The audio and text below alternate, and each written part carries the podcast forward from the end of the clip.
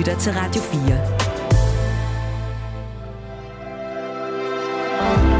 Velkommen til Mellemlinjerne. Din vært er Mathias Wissing.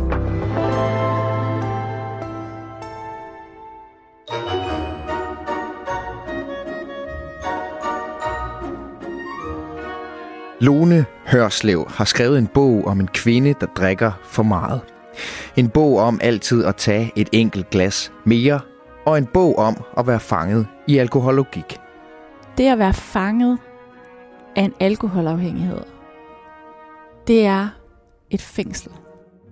Svømmende, rygende, grædende er en på en gang enormt humoristisk og meget alvorlig roman om forfatteren Anna, hvis liv ramler, da hendes søn flytter over på den anden side af jordkloden, og hvor flasken bliver en trøst. Nu er Anna jo en 47-årig forfatter, og hun har oplevet mange af de samme ting som mig, men hun er jo ikke mig. Mm. Altså hun er jo en person, jeg har fundet på. Men hun er også hun er mere fanden i voldsk og ligeglad, end jeg er.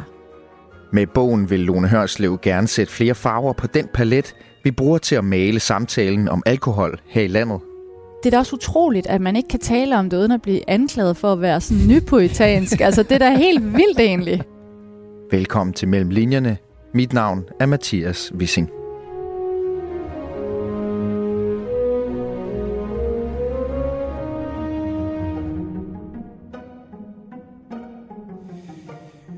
Lune Hørslev, velkommen til uh, Mellem Linjerne.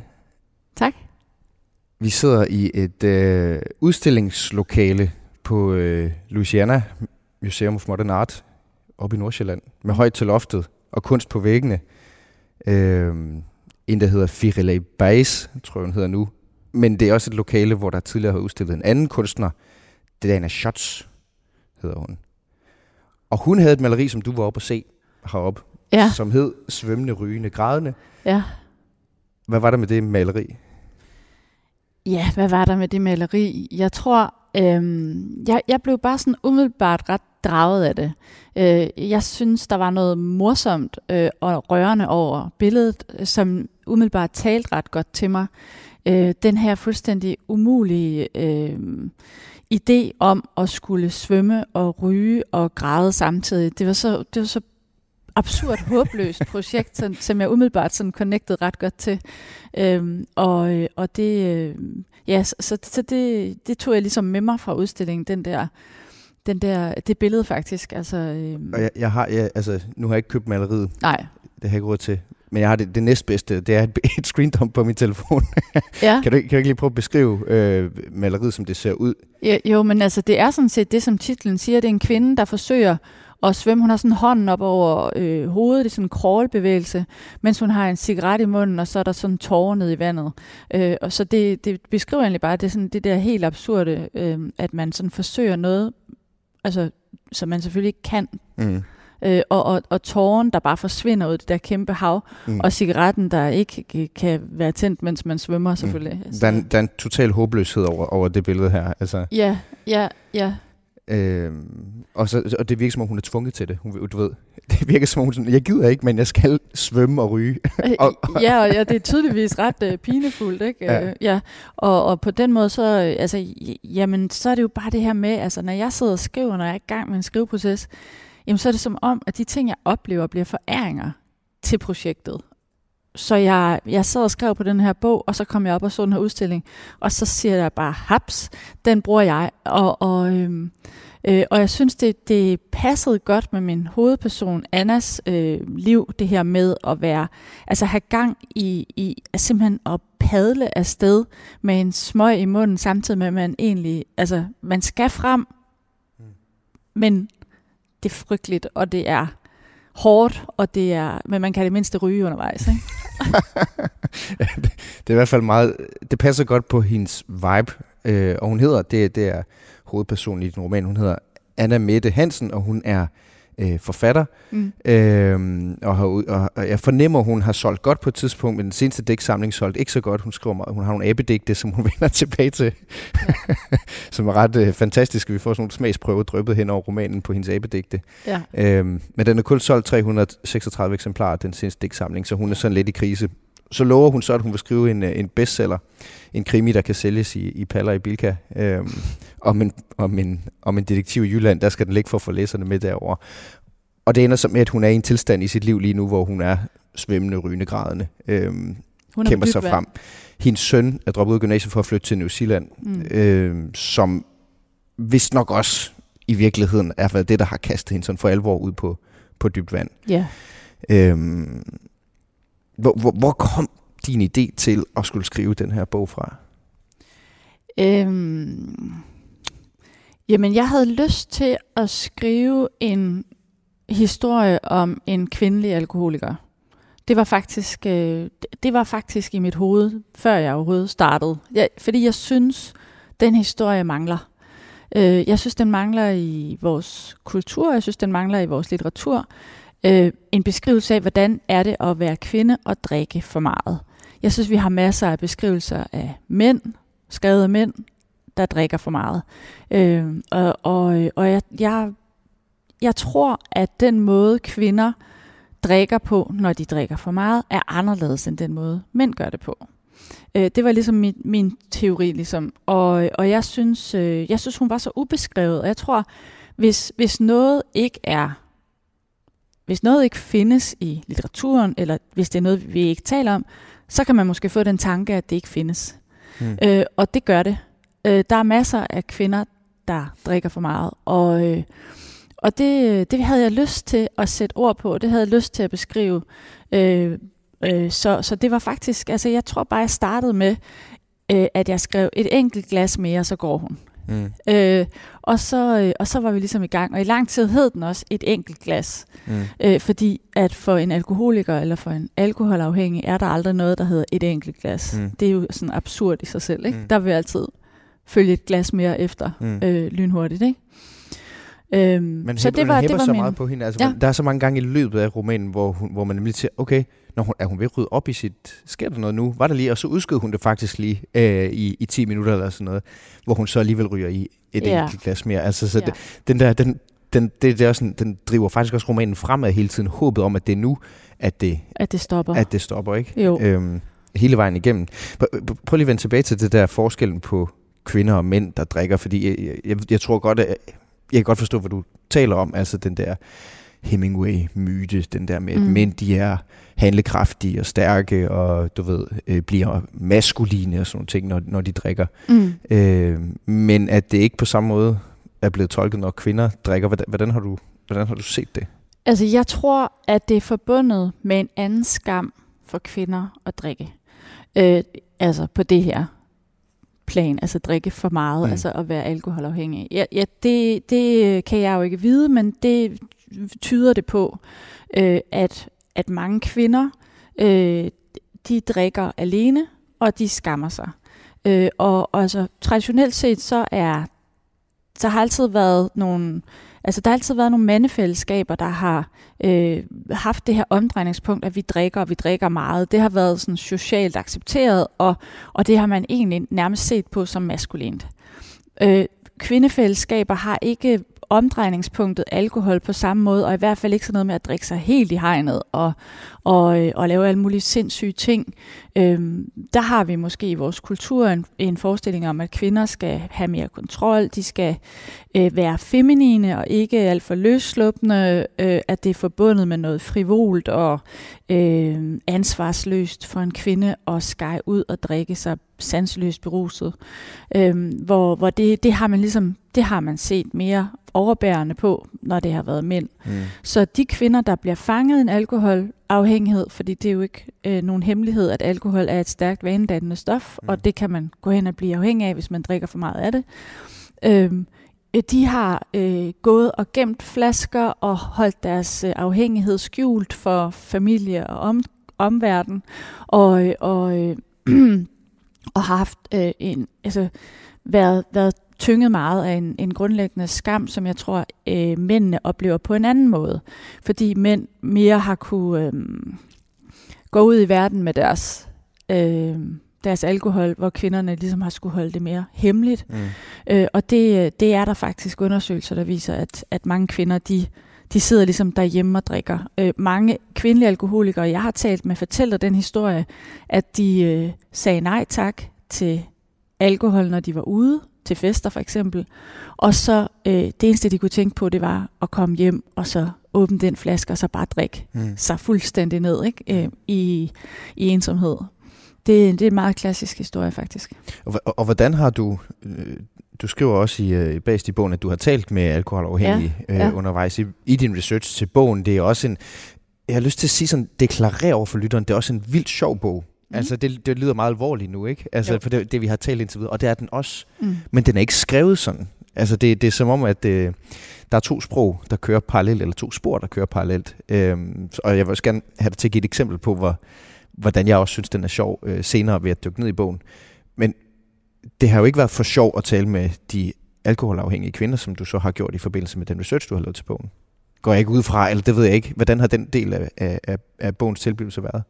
Jeg synes faktisk, mange af de ædru alkoholikere, jeg har talt med, har et meget sådan let og humoristisk blik, øh, kan godt se det absurde, når de fortæller det. Dem, jeg har talt med, er jo alle sammen nogen, der er kommet over deres misbrug, og nu lever et godt og ædru liv. Okay. Øhm, så øh, så, så der, de fleste af dem, jeg har talt med, kan godt selv grine af det. Fordi der, der, der er så mange... nuværende alkoholafhængige, men det er måske lidt svært at fange dem, fordi at det, den er sådan lidt svært at fange en alkoholiker egentlig, fordi at det ligger vel næsten i at være alkoholiker, at man ikke selv helt vil stå ved det. Og så kan man bagefter sige, jamen det har jeg været. Ja, det, det har du fuldstændig ret i. Altså alkoholisme er jo en sygdom. Mm. Og øh, det er faktisk en del af sygdommen at fornægte, at man har en sygdom. Mm. Det er ret paradoxalt. Så det, altså, jeg går ud fra, at du kender alkoholikere. Jeg kender mange alkoholikere, mm. for der er masser af alkohol i min omgangskreds.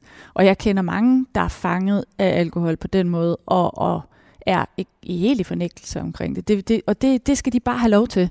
Altså, jeg skal ikke komme her og sige til folk, om de er alkoholikere eller ej. Det er kun noget, man ligesom selv kan komme ind til. Øh, så jeg fordømmer ikke nogen, men selvfølgelig kender jeg alkoholikere, og de alkoholikere, jeg kender, de tal, vil ikke tale om det som en afhængighed. Det, det, det vil de bestemt ikke. Så det er typisk noget, man kan tale om, når man er kommet over det. Og hvad sagde de så, dem du talte med, da du skulle øh, lave den research, du har lavet til bogen? Jamen altså, de kan godt grine af det, fordi at alle kan jo se, at det er så absurd. Altså, de har noget, der hedder alkohollogik. Altså, det, det no, no, altså en fuldstændig absurd logik, som, som, øh, som for eksempel det der med, at øh, ikke at drikke ude, men at drikke hjemme, mm. så, er det, så er det ikke helt så slemt, for eksempel. Det kan man jo lave sådan en konstruktion op i hovedet, mm. eller, eller hvad det nu kan være. Det, og, og det er der ja, det er der jo bare ekstremt mange sjove, absurde øh, situationer i, øh, som, som jeg også har, har brugt i min bog. Jeg lægger så også ud, Anna, ved at sige. Hun, hun, hun, hun lægger ikke rigtig bånd på sig selv. Nej, det gør hun ikke. Nej, men altså, jeg, jeg, ja, som jeg sagde før, jeg vil gerne skrive den historie om en kvindelig alkoholiker, og sige, sådan her kan det se ud. Mm. Det, det, er ikke en, det er ikke en kvinde, du ser, for det her det foregår primært hjemme hos hende selv. Mm. Øh, men nu er det beskrevet, og nu findes hun i hvert fald i litteraturen, og, og hun er et eksempel på, hvordan en kvindelig alkoholiker tænker og agerer. Mm. Men hun er bare et eksempel, fordi det kan se ud på alle mulige måder. Og jeg har jo brugt min research og de her samtaler, jeg har haft med alle de her kvinder, i min bog, øh, hvor jeg har så også har eksempler på, altså hvordan det også kunne se ud. Altså mm. en kvindelig alkoholikers historie kan også se sådan her ud, den kan se sådan her ud, den kan se sådan her ud. Mm. Øh, og jeg kunne godt tænke mig at øh, øh, nuancere det billede, tror jeg. Altså, hvordan sådan noget ser ud. Mm. Øh, jeg ved egentlig ikke, hvad folk har af forestillinger om, hvordan en alkoholiker, eller især en kvindelig alkoholiker, er og, og ser ud. Men, øh, men jeg har i hvert fald erfaret, at det kan se ud på rigtig mange måder. Det er den research, jeg har lavet. Og hvordan det ser ud for Anna, som er hovedkarakteren i øh, Svømmende Rygende Grane. Det skal vi tale om øh, de næste tre kvarters tid.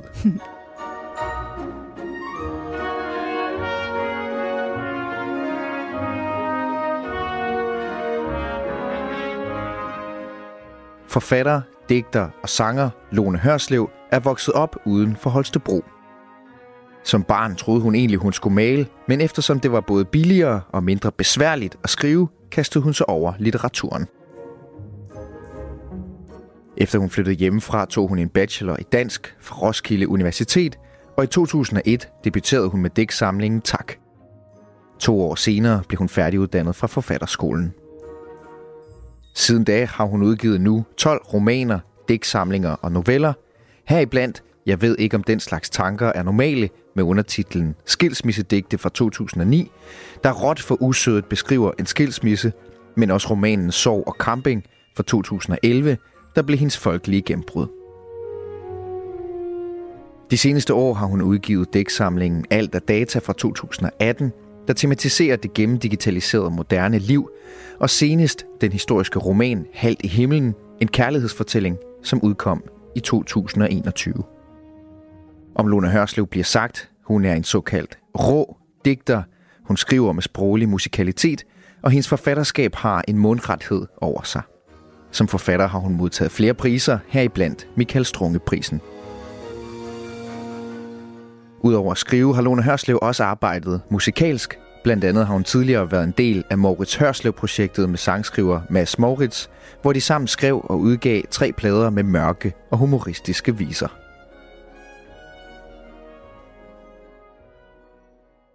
Nu, nu har vi fortalt, øh, ligesom, hvad, hvad rammen er, at øh, hun har et alkoholproblem. Øh, hendes øh, hjemmeboende søn er ikke længere hjemmeboende. Han er flyttet til New Zealand, meget langt væk fra hende, øh, kan man sige.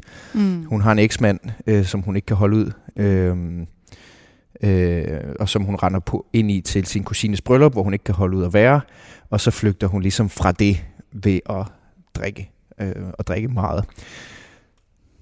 Dagen efter vågner hun og har ekstremt mange tømmermænd øh, og siger øh, klichéen, jeg drikker aldrig nogensinde igen. Hvor er det åndssvagt, jeg drikker aldrig igen. Øh, og det har alle, der har drukket meget på et tidspunkt, sagt til sig selv, øh, uanset om man så har været alkoholiker eller bare har været i byen øh, som 16-årig eller et eller andet. og så brudt det løfte, man har lavet til sig selv. Øh, og hun ender så, øh, hun, hun, hun vågner op, det viser så, at hun har en, en fyr med hjem, øh, og de tager på Louisiana, fordi et eller andet skal de jo lave, hvor hun ender med igen at drikke sig ekstremt fuld. Øhm, og det sker tre dage i træk. Det er det, der er romanens forløb egentlig, at hun drikker sig fuld øh, tre gange.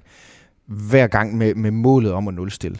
Øhm, og for lige at give det en, en smagsprøve på, øh, hvordan øh, bogen lyder, og hvordan det er at vågne med øh, tømmermænd, øh, vil du så ikke læse øh, en passage højt, øh, Lone, fra øh, efter hendes... Øh, efter hendes anden øh, store brand, den hvor de er kommet hjem fra, fra Louisiana. Vi vender tilbage til Louisiana lidt senere, men, men nu skal vi lige høre lidt, hvordan, øh, hvordan det for eksempel lyder, når hun vågner, øh, efter at have været øh, helt, helt øh, wasted, hvad siger man altså, virkelig ja. altså blevet kørt hjem i sin brændert, fordi hun er blackouter. Jeg tror simpelthen, altså jeg kender den her bog ret godt, men jeg tror alligevel lige, jeg bliver nødt til at finde mine briller, sorry.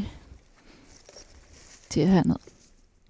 Jeg har også taget... Er det sådan en del af en autoritet at have læsebriller på, når man læser højt? Eller er det, er det, er det et praktisk behov, når man... Det, det, øh... det er simpelthen noget med at kunne se, hvad der står på siderne, altså. Ja, okay. Så ja, det er ikke for at krukke overhovedet. Nej. Lad os høre, hvordan det, hvordan det lyder. Tror jeg. Ja. En telefon ringer et sted meget langt væk fra. Anna åbner modvilligt øjnene. Hvor er hun? Hun genkender ingenting, alligevel ved hun godt, hvor hun er. Det er som at vågne op på bunden af en affaldscontainer. Nogen må have smidt hende ned i. Hun har ondt over alt, og der er meget, meget langt op til lyset. Hun lytter til telefonen, der ringer. Den ringer og ringer og stopper så. Godt. Men så begynder den selvfølgelig igen, og for helvede, så stop dog, for helvede. Den ringer ud fra badeværelset. Ring, ring, ring. Sø- synger, rejs dig op, rejs dig op, rejs dig op. Så kom der op på benene som et almindeligt menneske. Hendes mund er lige så tør som en kattebakke.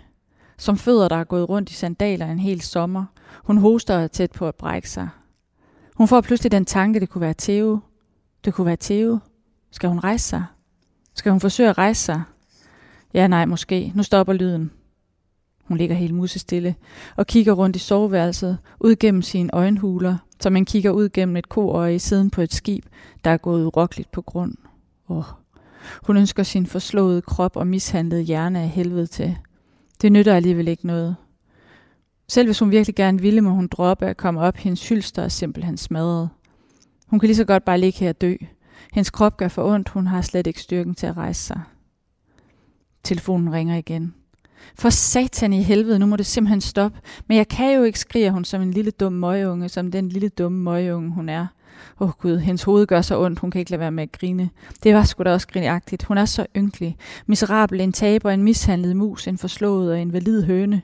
Ligger her regler ud i luften. Åh oh, Gud, og selvom det gør ondt, når hun griner, griner hun alligevel, og så græder hun også. Åh, oh, at være en mishandlet høne. Gok, gok, haha, ja, det er lige det her, det er. En forpjusket fjerbunke, så så man lige Anna ligge her som et ådsligt sollys, parat til at blive fortæret af sin egen uheldige opførsel. Hønens hænder ryster, hønen sveder og fryser og sidrer. Hønens mund er tør, og hendes hoved eksploderer, og hun kan mærke, hvordan halsen snører sig sammen, og hjertet hamrer derudad. Hun kan dø af det her. Det føles i hvert fald sådan. Helt ærligt, det er faktisk noget, man kan dø af. Tømmer med en hjernerystelse, angst. Hendes sværtrækning knokler afsted som en blæsebæl. Hun drejer hovedet og ser på whiskyflasken, der som et mirakel stadig står ved siden af hendes seng. Hvordan kom hun overhovedet hertil? Det er lige meget nu. Det eneste, der betyder noget, er, hvordan hun skal overleve denne hæslige stigen op til overfladen. Det er liv eller død, ja det er. Selvom det føles umuligt og naturstridigt, kommer hun alligevel op og sidde i sin seng. Hun har stadig tøjet på, men i modsætning til i går har hun trods alt fået skoene af. Hvordan det så end er foregået. Hun sætter sig op og rækker ud efter flasken, før hun får tænkt for meget over det før hun får set på sig selv udefra, før hun begynder at bombardere sig selv med bebrejdelser. Der er noget, der virker, og nu har hun det i hånden. Hun sætter flasken for munden og drikker.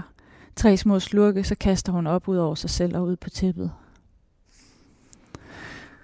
Ja. Meget barsk omgang tømmermænd. Hun er, hun er ramlet ind i der, når hun sidder og forsøger at kigge ud af sine øjenhuler. Det skal så også lige siges, at hun har været ude for en ulykke. Hun er jo, hun er jo væltet på cyklen, mm. så hun har også hun har en brækket hånd i gips mm. og hjernerystelse og et blåt øje og sådan noget. Altså, så hun er også, altså, hun er også fysisk medtaget i forvejen. Mm. Så de her smerter fra den brækkede hånd bliver jo også værre, når hun vågner op, ikke har sin smerte, fået mm. taget sine smertestillende piller. Så. Mm. Mm. Så det er ikke kun tømmermænd, mm. men det er også tømmermænd. det, ja det er en dårlig cocktail, hun er på i hvert fald, øh, det... af, af et dårligt sted i livet, og øh, almindelige ja. tungmænd, og ja. øh, fysiske skavanker, og piller ja. for så at tage smerterne for de fysiske skavanker, som hun så ikke har taget hele natten, fordi hun har været blackoutet. Ja. Øhm, hvordan har du det med Anna? Hvordan jeg har det med hende? Ja.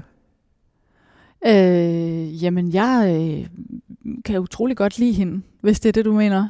Altså, jeg, jeg synes, hun er Øh, altså, nu, nu, nu er Anna jo en 47-årig forfatter, og hun har oplevet mange af de samme ting som mig, men hun er jo ikke mig. Mm. Altså, hun er jo en person, jeg har fundet på, men hun er nok på mange måder tæt på mig. Og hun, øh, men, men hun er også hun er mere fanden i voldsk og ligeglad, end jeg er. Altså, jeg er helt klart sådan mere en pleaser, end hun er. Hun er og, og det tror jeg, det beundrer jeg hende en lille smule for, det må ja. jeg indrømme.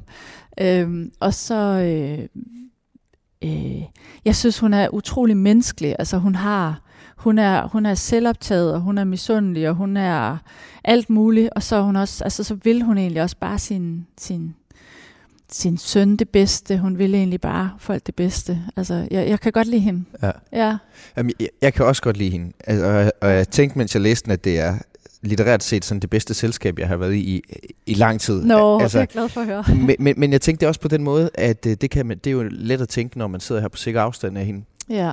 Øh, det er jo ikke så let, når man er hendes øh, øh, mor eller søster, eller øh, hendes søn. Eller, altså, der, der er et eller andet øh, spænd der, som jeg tænker gør sig gældende for alkoholikeren i det hele taget. Ja. At øh, den alkoholafhængige kan jo godt være enormt godt selskab. Ja. På sikker afstand når man ja. møder ham eller hende øh, ja. til fest eller i byen. Altså så kan det være festens midtpunkt. Og, og der er en eller anden, kan du forstå den, den, den, den bue, der ligesom er på den sygdom, som er sådan mm. lidt en, det, fordi så bliver, så bliver, så bliver um, alkoholikeren jo også bekræftet i, øh, jamen du er sgu da også meget fed, du er da festlig. Altså når man mm. nu møder ham eller hende derude, og så betaler Anna så bare regningen selv øh, derhjemme altid. Der, der er et eller andet skisme der, som jeg synes, eller et paradoks kan man sige, som, som, som, som hun eksemplificerer for mig, altså ved at være så godt selskab, mm. i og med at jeg sidder her på den anden side af bogen og kigger ind i hendes liv. Vi får lov til at få et blik ind i hendes hjerne. øh, sådan en unik mulighed for at, at, at, at opleve, hvad andre mennesker tænker. Det er jo sådan, bogen den er skrevet. Øhm, og derfor så får vi jo øhm, så får vi jo indblik i, hvordan det føles, det der med at, at have det, som hun har det. Øhm, jeg tror, alkohol øh, gør, altså det, det, det gør nogle mennesker opstemte og glade. Nogle mennesker gør det, gør det, gør det sjove, nogle mennesker bliver totalt ulidelige. Mm. Nogle mennesker bliver aggressive og, og vil slås. Og, og der, altså alkohol gør øh, forskellige ting ved os. Øh, jeg tror, at alkohol virker på Anna, ligesom det gør på mig selv. Altså jeg bliver i første omgang opstemt og glad og, og, og synes, at øh, livet er let og fantastisk og rimelig festligt. Og jeg tror også selv, jeg bliver sådan ret festlig og sjov at være sammen med min egen oplevelse. Håber du? Håber jeg. ja. øhm, og så på den anden side, så er der den her øh, regning, der skal betales. Det er jo sådan, at hvis man... Øh, når man drikker alkohol til at starte med, så, så, så, så sker der noget i hjernen. Altså man producerer mere af de her hormoner, øh, endofiner og dopamin og øh, hvad hedder det? Sen, serotonin. Serotonin. Øh, og, øh, og så, og så, men, men hvis man drikker meget i længere tid, altså så sker der det, at, øh, at kroppen faktisk begynder at underproducere de der hormoner. Mm. Øh, så, så, øh, så, så følger der øh, faktisk både, altså så, så går kroppen ligesom ind i en tilstand, hvor du ikke øh, altså får de her øh, altså hvor du ikke danner de her hormoner, så du bliver angst og depressiv, og jeg tror også, det forstærker det der selvhed, hun oplever og sådan noget. Mm. Øh, og det eneste, der hjælper på det, det er rent faktisk at drikke igen. Mm. Øh, så kommer det der niveau op, og så øh, kører det bare igen. Ikke? Mm. Og så, kan hun rette op på den der kemiske en, ubalance der? Det, det er noget af det. Ikke? Ja. Altså, jeg, øh, og det er selvfølgelig ikke noget, hun sådan er bevidst om, men det er bare rent kemisk, det der sker. Mm. Og, øh, og, og det er ligesom en daglig rutine, mm. kan man sige. Og den er forbundet med, øh, med, med sådan en forhandling, øh, som er alkoholikerens sådan smertefulde øh, forhandling med sig selv, som er, jeg hader mig selv, hvorfor drak jeg så meget, jeg skal aldrig drikke igen, det skal bare slutte. Øh, lige indtil hun står øh, nede i Netto, egentlig for bare for at købe en frossen lasagne, og så øh, rækker hånden bare ud efter det her, og så, så, kommer det, så, så går forhandlingen i gang, øh, hvor, hvor en stemme melder sig og siger, jamen øh, hvorfor er det nu egentlig, at du ikke skal drikke? Altså hvad er egentlig grunden? Jamen der er jo egentlig ikke nogen god grund. Mm. Jeg drikker sgu bare alligevel. Ikke? Mm. Og så får hun det godt, og så kører, kører det bare igen. Ikke? Der er meget, der er automatisk for hende også. Altså, øh, hun, hun, hendes hånd hælder bare i glasset. Ja. Det, altså, det virker som en, så snart hun ikke er på vagt til at arrestere den handling, altså hendes bevægelser, ja. så, så, så, så, så, så er det ligesom blevet lagt ind i hendes øh, mønster, ja. at hun i udgangspunktet drikker, i udgangspunktet øh, bestiller en flaske cognac, eller bestiller, øh, får en flaske cognac nede i, nede i Netto, eller altså, det er som om, så snart, hun, ikke, så snart hun ikke lige har paraderne op, ja. så, så, så sker det automatisk ja. for hende. Så det, det, det, det, det bliver mere eller mindre bare noget, der sådan sker, hun ikke selv kan styre. Mm. Øh, og, og hun det leder også lidt efter undskyldninger for at blive i mønstret. Jamen, for, for en alkoholiker eller for en alkoholafhængig, en der godt kan lide at drikke, vil der altid være en anledning eller en undskyldning for at drikke. Mm. Altså så vil det være, øh, som, øh, hvad hedder det, øh, Einar Gudmundsson, han skriver om i sin bog, om, hvor han beskriver sin alkoholisme. Øh, altså for, for en øh, alkoholiker er det altid hvidvinsvær. Mm. Altså det kan være både når vejret er godt eller dårligt. Mm. Det er sådan set lige meget. Ja. Øhm, om det er så fordi man har noget at fejre, eller noget man er ked af, eller, eller vejret er godt eller dårligt. Altså for en alkoholiker vil det altid være en anledning. Øhm, hun, øh, hun har to problemer, Anna. Og det første, det er, at hun kan ikke lade være med at drikke. Altså hun taber den forhandling gang på gang. Mm. Øhm, så øhm, som, som man siger inden for A, hun er magtesløs over for den første genstand. Mm. Hånden rækker bare ud. Det, det sker. Mm. På et eller andet tidspunkt sker det. Mm. Øhm, og den anden ting er, at når hun først går i gang, så kan hun ikke stoppe igen. Mm. Så det, som jeg beskriver, som du siger, altså at, at hånden gør det bare. Mm. Altså der bliver bare hældt op, ikke? Og, det, og hun er umættelig, når først øh, det der det går i gang, ikke? Mm. Så, så fortsætter det ligesom bare. Du, du, øh, du har jo selv ikke drukket, øh, så vidt jeg kan forstå, øh, Lone, øh, et eneste glas vin i øh, over halvandet år. Ja. Øh, hvorfor har du egentlig ikke det? Jamen, det er, fordi jeg genkender de der ting. Altså, det, øh, det, øh, det gik op for mig, at, at jeg... Øh, at, ja, det gik op for mig at genkende de der mekanismer der. Og, at, øh, og jeg, jeg følte mig... Øh, jeg følte mig mere ufri i det med at drikke, end jeg følte mig fri, hvis man kan sige det på den måde. Mm. Øh, og, øh, og derfor så har det været, ja, det har været rigtig godt for mig at stoppe med at drikke, og jeg tror også kun, at jeg kunne skrive den her bog på den anden side af, at jeg har stoppet med at drikke. Altså som om jeg kunne ligesom se nogle ting mere tydeligt.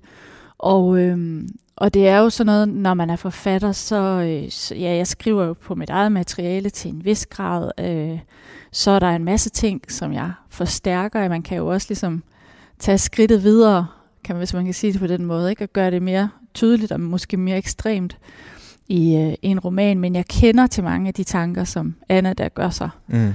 Øh, så det er ikke sådan noget, jeg bare sådan har grebet fuldstændig ud af den blå luft. Øh, og det er, altså jeg kender godt til at være fanget i de her mekanismer, og jeg kender godt til den smerte, det er. Vil du sige, at du selv har haft det. et problem med, med alkohol? Ja, det vil jeg sige. Okay. I for høj grad? Jamen altså, jeg tror det der med at drikke for meget er meget individuelt. Altså hvornår, øh, altså i hvor høj grad, ja. Det, det kan man jo nok ikke sige sådan helt enkelt.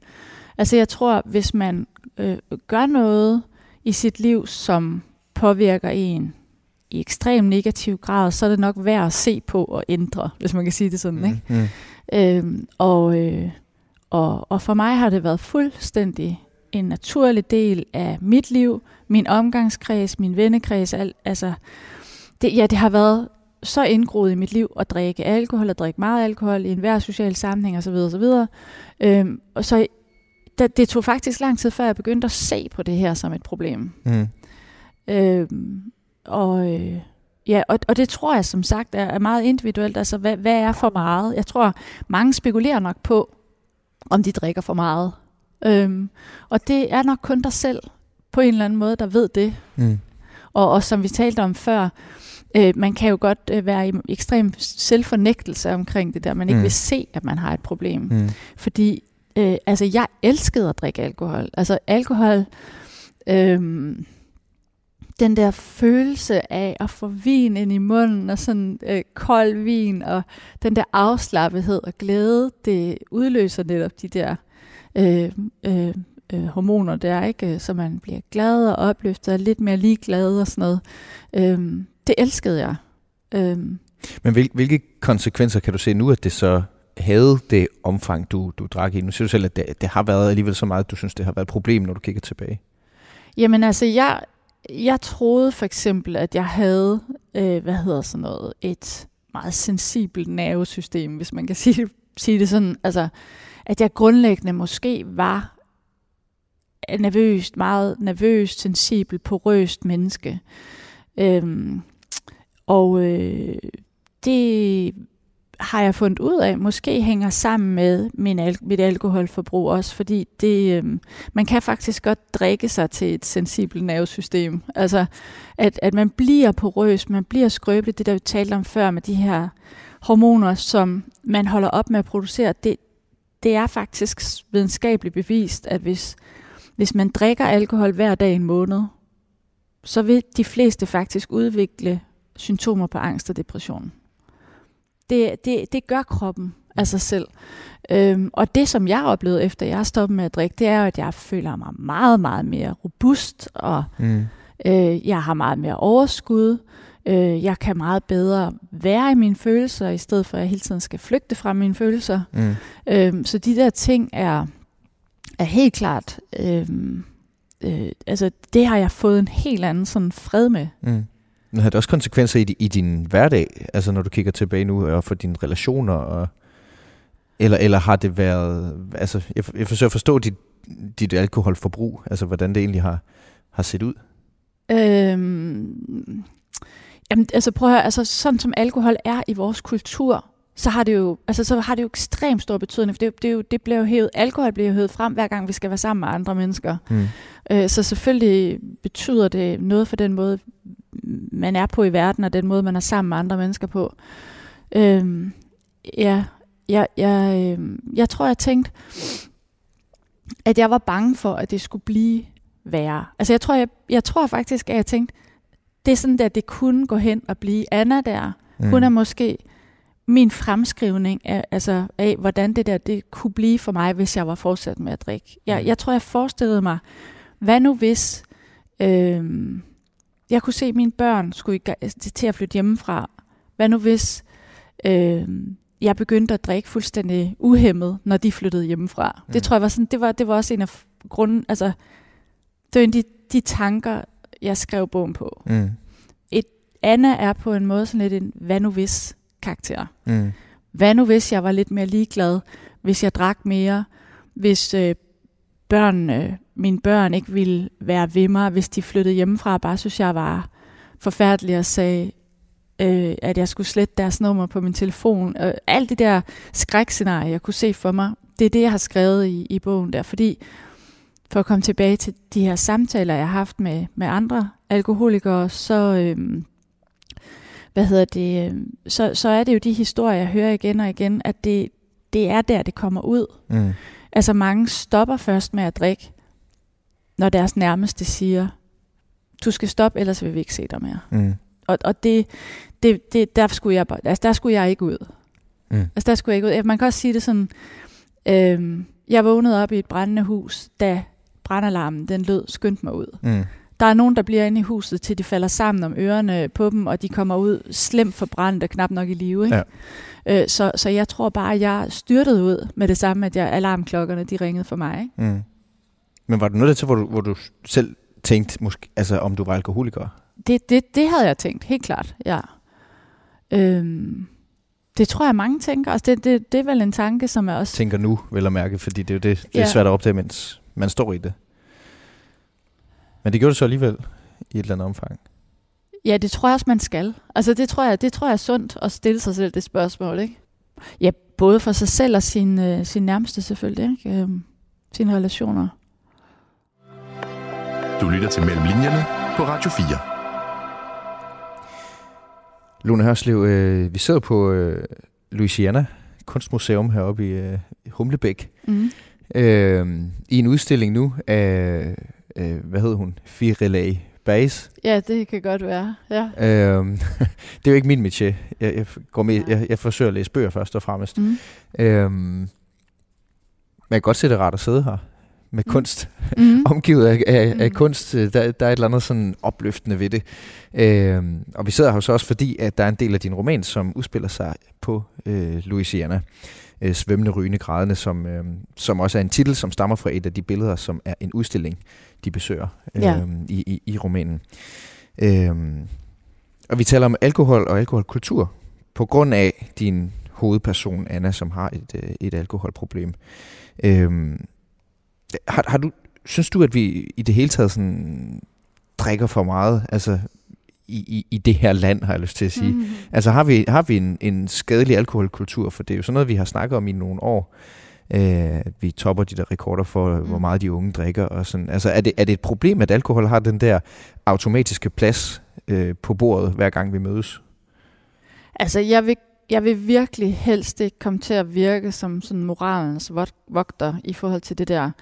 Øh, og alkohol har jo været noget, jeg selv har været ekstremt glad for. Og alkohol virker som sådan en social lim, og jeg, jeg synes, det er fint, vi har alkohol, og det er også, jeg kan sagtens forstå øh, det dejlige ved alkohol. Og, mm. og det er jo noget, som, altså med jer, altså, øh, det er noget, der får os til at slappe af, og det er nemmere at tale sammen. Vi føler os godt tilpas og sådan nogle ting. Og der er masser af mennesker, de kan godt drikke øh, et glas hvidvin til hovedretten, eller til forretten, og et glas rødvin til hovedretten, og så øh, tage måske et glas dessertvin. Øh, og så er det det. Og det synes jeg er fuldstændig glimrende og fint. Problemet det er bare, at det er der altså mange, der ikke kan, og der er også mange kulturer, øh, altså mange situationer, synes jeg, øh, man kommer i, hvor det er fuldstændig, øh, altså hvor det går fuldstændig over gevind, altså med, med, med, med det der drikkeri, ikke? Mm. Men, du, men du, du, rører, du rører ikke alkohol? Nej, jeg rører jo ikke alkohol nu, nej. Nej, overhovedet ikke. Øhm, men, men jeg vil ikke være den, til, altså, der, der siger, øh, der fordømmer det eller noget, overhovedet ikke. Men det kan da godt undre mig nogle gange, fordi det, altså, man skal huske, det er, øh, det er jo en gift, et giftstof, og det, det kan altså det kan altså være ekstremt skadeligt i, i store mængder, og det er der bare, og, der, og nogen bliver mm. afhængige af det. Men, men, men i, i og med, at du, altså, at, at du slet ikke rører alkohol, altså de fleste vil sige, at, at, at de forsøger at finde en eller anden gylden middelvej, ikke? Ja. Altså hvor de så netop har to glas til, når vi er ude at spise, eller sådan nogle ting. Ja. Men derfra så til overhovedet ikke at, at røre alkohol, altså det er jo også en, det, det er også en beslutning. Ja. Øhm, hvor, hvorfor, hvorfor, ikke, hvorfor ikke netop drikke øh, en enkelt fadøl, eller øh, et enkelt glas vin? Eller, altså, jamen, det er hvor, hvorfor fordi, har du valgt at gå, gå hele hvor, vejen der? Ja, jamen, det er jo fordi, jeg har det på den der måde, ligesom Anna har det. Altså, jeg kan ikke kun drikke en genstand. Det har du erkendt Ja. for dig selv? Ja, Okay. ja. Så for mig, der er det ligesom enten eller, og det er det, det, som jeg har fundet ud af i forhold til mig selv, det er, at jeg har til sydenlande kun bremser, speeder. Der, det der koblingspunkt, som andre ser ud til at kunne finde så nemt, øh, det, det, det er bare... Jeg ved ikke, om jeg har haft det, men det er i hvert fald forsvundet. Altså, det, det er som om, jeg... Det, lige det finde det der, det der sted, Ja. det, øh, det eksisterer ikke for mig. Altså, så, så, så for mig, der, øh, der er det bare... Altså, det gør mit liv så meget nemmere at sige nej, Mm. nej, nej. Mm. Det skal jeg slet ikke. Mm. Jamen, så, så, så, så når, når, altså, når du er kommet til det forhold til alkohol, så er det ikke fordi, at du er inde i sådan en, den store samtale, vi har om det her med at være sober curious, og som jeg synes hænger lidt sammen med sådan en selvoptimeringsbølge, og sådan, altså, vi- har jo en samtale om alkohol nu, og om at skrue Mhm. ned for alkohol Mhm. i det hele taget.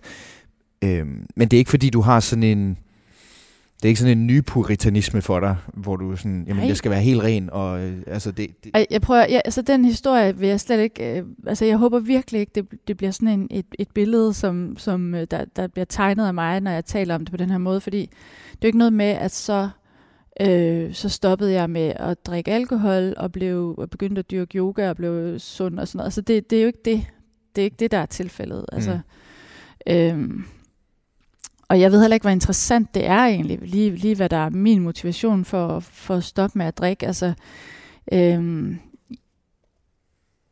det, jamen altså, det, det er da også utroligt, at man ikke kan tale om det, uden at blive anklaget for at være sådan nypoetansk. altså, det er da helt vildt egentlig. Altså, hvorfor skal det være så selvfølgeligt? Altså, det er som om, det er sådan en, en, en Må, Menneskeret. Mås, måske tror jeg, jeg tænker med mig selv, øh, og nu, nu, nu, nu må du ikke tage det personligt på den måde, Lone, men, men øhm, øh, jeg sidder og tænker sådan, jamen det hjælper da også nogle ting på glæde, og nogle gange, altså alle de ting, du også selv har beskrevet på en måde. Øh, Jamen, det er der jo heller så det er ikke for at, det er ikke for at tippe i den ene eller anden grøft, men, øh, men, men, men jeg tror, jeg oplever på egen krop, at det ligger indlejret i vores kultur, fordi Ja. ja. jeg selv er rundet af den kultur. Ja. Ja. Det er sådan, nå jamen, lige et enkelt eller to fadøl eller sådan nogle ting. Ikke? Altså, så, så jeg vil sådan værne om dem på en eller anden måde. Jamen, du, du, altså, jeg synes totalt, du skal drikke din fadøl. Altså, det, det vil jeg overhovedet ikke blande mig i. Altså, som i slet ikke. jeg, jeg anerkender 100 procent, øh, at det er så fint. Jeg, jeg, jeg er overhovedet ikke ude på noget med, at vi skal forbyde alkohol eller noget. Mm. Jeg synes bare, at vi bliver nødt til at tale om, hvad det gør ved folk. Mm. Og jeg tror, at mange kvinder drikker for meget og er enormt skamfulde over det. Øh, og, og det vil jeg gerne tale om. Mm. Øh, og der taler vi ikke om, at der, det er ikke noget med, at man skal være skamfuld over at sidde med sin veninde og drikke et glas vin efter fyreaften. Det er slet ikke det, Mm. vel? Mm. Overhovedet ikke. Mm. Overhovedet ikke. Det at være fanget af en alkoholafhængighed, det er et fængsel. Mm. Det er ufrit. Det er en lidelse. Det er frygtelig ledelsesfuldt for dem, der lider det. Øh, og det er en forfærdelig ledelse, hvis man sidder og tror, at man er et egoistisk, dårligt menneske, der burde tage sig sammen. Og ikke forstår, at det er en sygdom, man kan blive hjulpet ud af. Mm. Det er det, jeg prøver at sætte fokus på, fordi jeg kunne godt håbe, at der er nogen, der læser min bog, eller hører det her interview, og tænker, øh, gud, tænk hvis, altså måske, måske det i virkeligheden, måske har jeg den sygdom. Mm. For hvis du har den sygdom, så kan du godt komme ud af den. Altså du kan godt blive hjulpet, du kan blive, øh, øh, altså du, du kan blive din afhængighed øh, kvidt og, og få et godt liv. Det er der masser af eksempler på. Men for dem, der er fanget i den her, øh, altså det er som at sidde fast i kviksand. Ikke? Man føler bare, at, at man bliver trukket dybere og dybere ned i det. Øh, det. Det kan det se ud som om, at der ikke findes nogen udvej. Men, der, men det er der. Mm. Mm. Så, så jeg har ikke noget imod de to fadøl der. Overhovedet ikke. Det er slet ikke det, jeg vil sætte fokus på. Det har jeg ingen mening om. Mm. Det her er Mellem Linjerne på Radio 4. Lune Hørslev, vi sidder på, øh, vi sidder på øh, Louisiana. Som sagt, fordi det også optræder i bogen. Øhm, og øh, det er en bog, som handler om alkohol, men det er, som jeg sagde tidligere, også en sjov bog. Altså det, det er... Det er klart, øh, synes. Øh, det sagde jeg også til dig øh, før den her snak i det hele taget. Det, jeg, jeg er ikke sådan, der sidder og skraldgriner over en bog, øh, men det gjorde jeg med den her. Øh, jeg synes virkelig, det er en, en sjov roman. Og, og noget af det, øh, som øh, faktisk bliver i tale sat på en måde, det er, om kunst kan være sjovt undervejs i romanen, fordi at de er på Louisiana, Anna og hendes nye ven Gorm. Øh, og øh, der diskuterer de, om stor kunst kan være sjov. Øh, og, og i og med, at vi sidder på Louisiana, kan jeg så ikke få dig til at læse en lille passage højt, der foregår heroppe? Jo. Øhm, her for de her, jeg har tegnet her, Hvor, hvor skal jeg... dernede fra, og Ja. så over til, øh, øh, øh, øh, øh, øh, herover til. Yes. De stiller sig op foran et billede, der hedder Svømmende, rygende, grædende. Det forestiller en kvinde, der ligger i noget vand og forsøger at svømme og ryge, mens hun græder. Der er noget håbløst og rørende over projektet. Du mener altså, man skal give folk en staveplade? Gorm drejer hovedet. Staveplade, staveplade. Det er vel bare noget med at åbne værket. For nogen kan det måske være en meget god idé med lidt forklaring. Han smiler til hende. Skal du så også have en forklaring til det der? Maleriet er på sin egen måde meget genkendeligt og smukt. Kvinden kæmper mod bølgerne med store, stigende øjne. Smøgen og øjnene og et hav fyldt med grumset vand og tårer. Det er mig, ved du godt, det siger hun, da han ikke svarer. Han ser et øjeblik på hende. Mig, der kæmper imod min egen urimelige skæbne. Hun griner igen, men grinet kommer ud mere som en slags kvik, end som et egentligt grin. Gorm træder først et langt skridt tilbage, og så et lille skridt frem, mens han samtidig passer på med ikke at støde ind i nogen. Hvad synes du? Han klemmer øjnene sammen. Jeg tror måske, det er lidt for ironisk for mig. Du mener sjovt? Ja, måske. Så kunst kan altså ikke være godt og samtidig sjovt. Han ser på hende. Jo, jo. Men du kan jo spørge dig selv om, hvor tit en komedie har vundet en Oscar. Hun ryster på hovedet. Ej, hvor er du provokerende. Eller om en sjov bog, om en sjov bog nogensinde har modtaget Nobelprisen. En dame med en klapvogn maser sig imellem dem. Er du seriøs? Dostojevski var sjov, siger hun hissigt, da kvinden har kæmpet sig forbi dem. Prost var sjov. Kirkegård var hyldende morsomt. Har du nogensinde læst enten eller? Hos Andersen var sjov. Tog Ditlevsen. Har du læst dem? Gorm sukker og ser efter kvinden med vognen. Selvfølgelig har jeg det, men de er jo ikke sjove sjove. Humoren udfordrer vores forventninger, siger hun, og slår hæftigt ud med armene, så ponchoen knitrer. Overrasker. Ryster bolsjeskolen, så der for en gang skyld sker noget nyt. Han ser op på billedet igen. Okay, okay, så siger vi det. Og jeg forretter, du får ro. Ja, så siger vi det. Øh, det, det, som går forud for det, er, at der er omvisning ja. På Louisiana, og det vil, Ja. øh, det, det, det vil, det, du ved, Det, det synes hun er irriterende, for Ja. det der med, at man skal hun skal bare stå og have kunsten for sig Hun selv. skal ligesom Ja. bare opleve den, ja. Helt Ja. klart. Hvor, hvor, hvor, hvor er du selv i det der? Øhm, Fordi, og, øh, til jo, fordi at jeg synes jo vildt, at du skriver sjove bøger, øh, når det kommer over dig. når det lige kommer over mig. Ja, øh, ja, jeg synes faktisk, øh, der er for få sjove bøger. Altså, jeg synes ikke, jeg synes ikke ret tit, at, at bøger er særlig sjove. Øh, så jeg, jeg kan selv godt lide at, at grine. Øh, jeg kan også godt lide at græde. Jeg tror, øh, jeg, jeg kunne godt tænke mig at skrive en, en bog, hvor folk græd mere. Og så, jeg kan godt lide de der reaktioner. at man sådan rent kropsligt øh, er med i læsningen. Det kan jeg faktisk godt lide. Ja. Mm. Men de, de taler også om det her med at være en, en, en lidende kunstner, altså at det er et ideal på en eller anden måde, at skulle ja. Være kravle helt øh, langs øh, panelerne for at finde ordene og sådan nogle ting. Ja. Øh, hvad, hvad, hvad er din egen praksis der? Altså, kan det også godt være en, en god proces at skrive en bog? Har det været en god proces at skrive Svømmende Rygende Grav? Ja, det har det i hvert fald været. Jeg, jeg tror egentlig, jeg, jeg, jeg, jeg kan godt lide at tænke på, at jeg skal have et vist overskud for at kunne skrive. Øhm, et mentalt overskud. Øh, og jeg har i den grad haft øh, mentalt overskud til at skrive den her bog. Altså jeg har altså jeg er nærmest bare blevet sådan taget ved, altså skriften har ligesom taget mig ved hånden, og så bare ført mig afsted igennem den her bog. Den har været meget lystfuldt at, at skrive, vil jeg sige. Ja.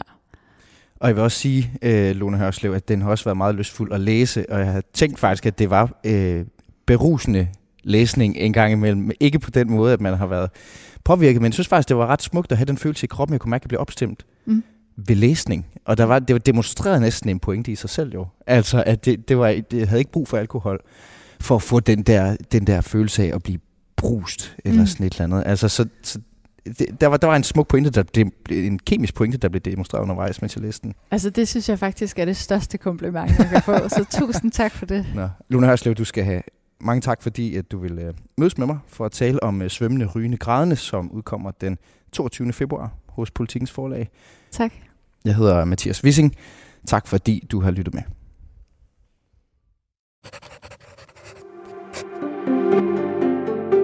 Jeg skriver noter øhm, dagligt, en sådan form for dagbogsnotater, øh, hvor jeg skriver, ja, det kan være alt muligt fra bitte små registreringer, hvad jeg laver i hverdagen, til nogle meget store tanker. I notesbogen på Radio 4 taler forfatter Tine Hø med forskellige gæster om de emner, der trænger sig på i hendes noter. Og i dag, der tænker jeg, at jeg vil læse nogle, nogle noter for dig, som jeg har skrevet i løbet af januar. Og de handler på forskellig vis om frygt og mørke og gys. Øhm, der er noget her, som jeg er nysgerrig på, eller som jeg ligesom gerne vil undersøge sammen med dig. Lyt til Notesbogen i Radio 4's app, eller der, hvor du lytter til podcast.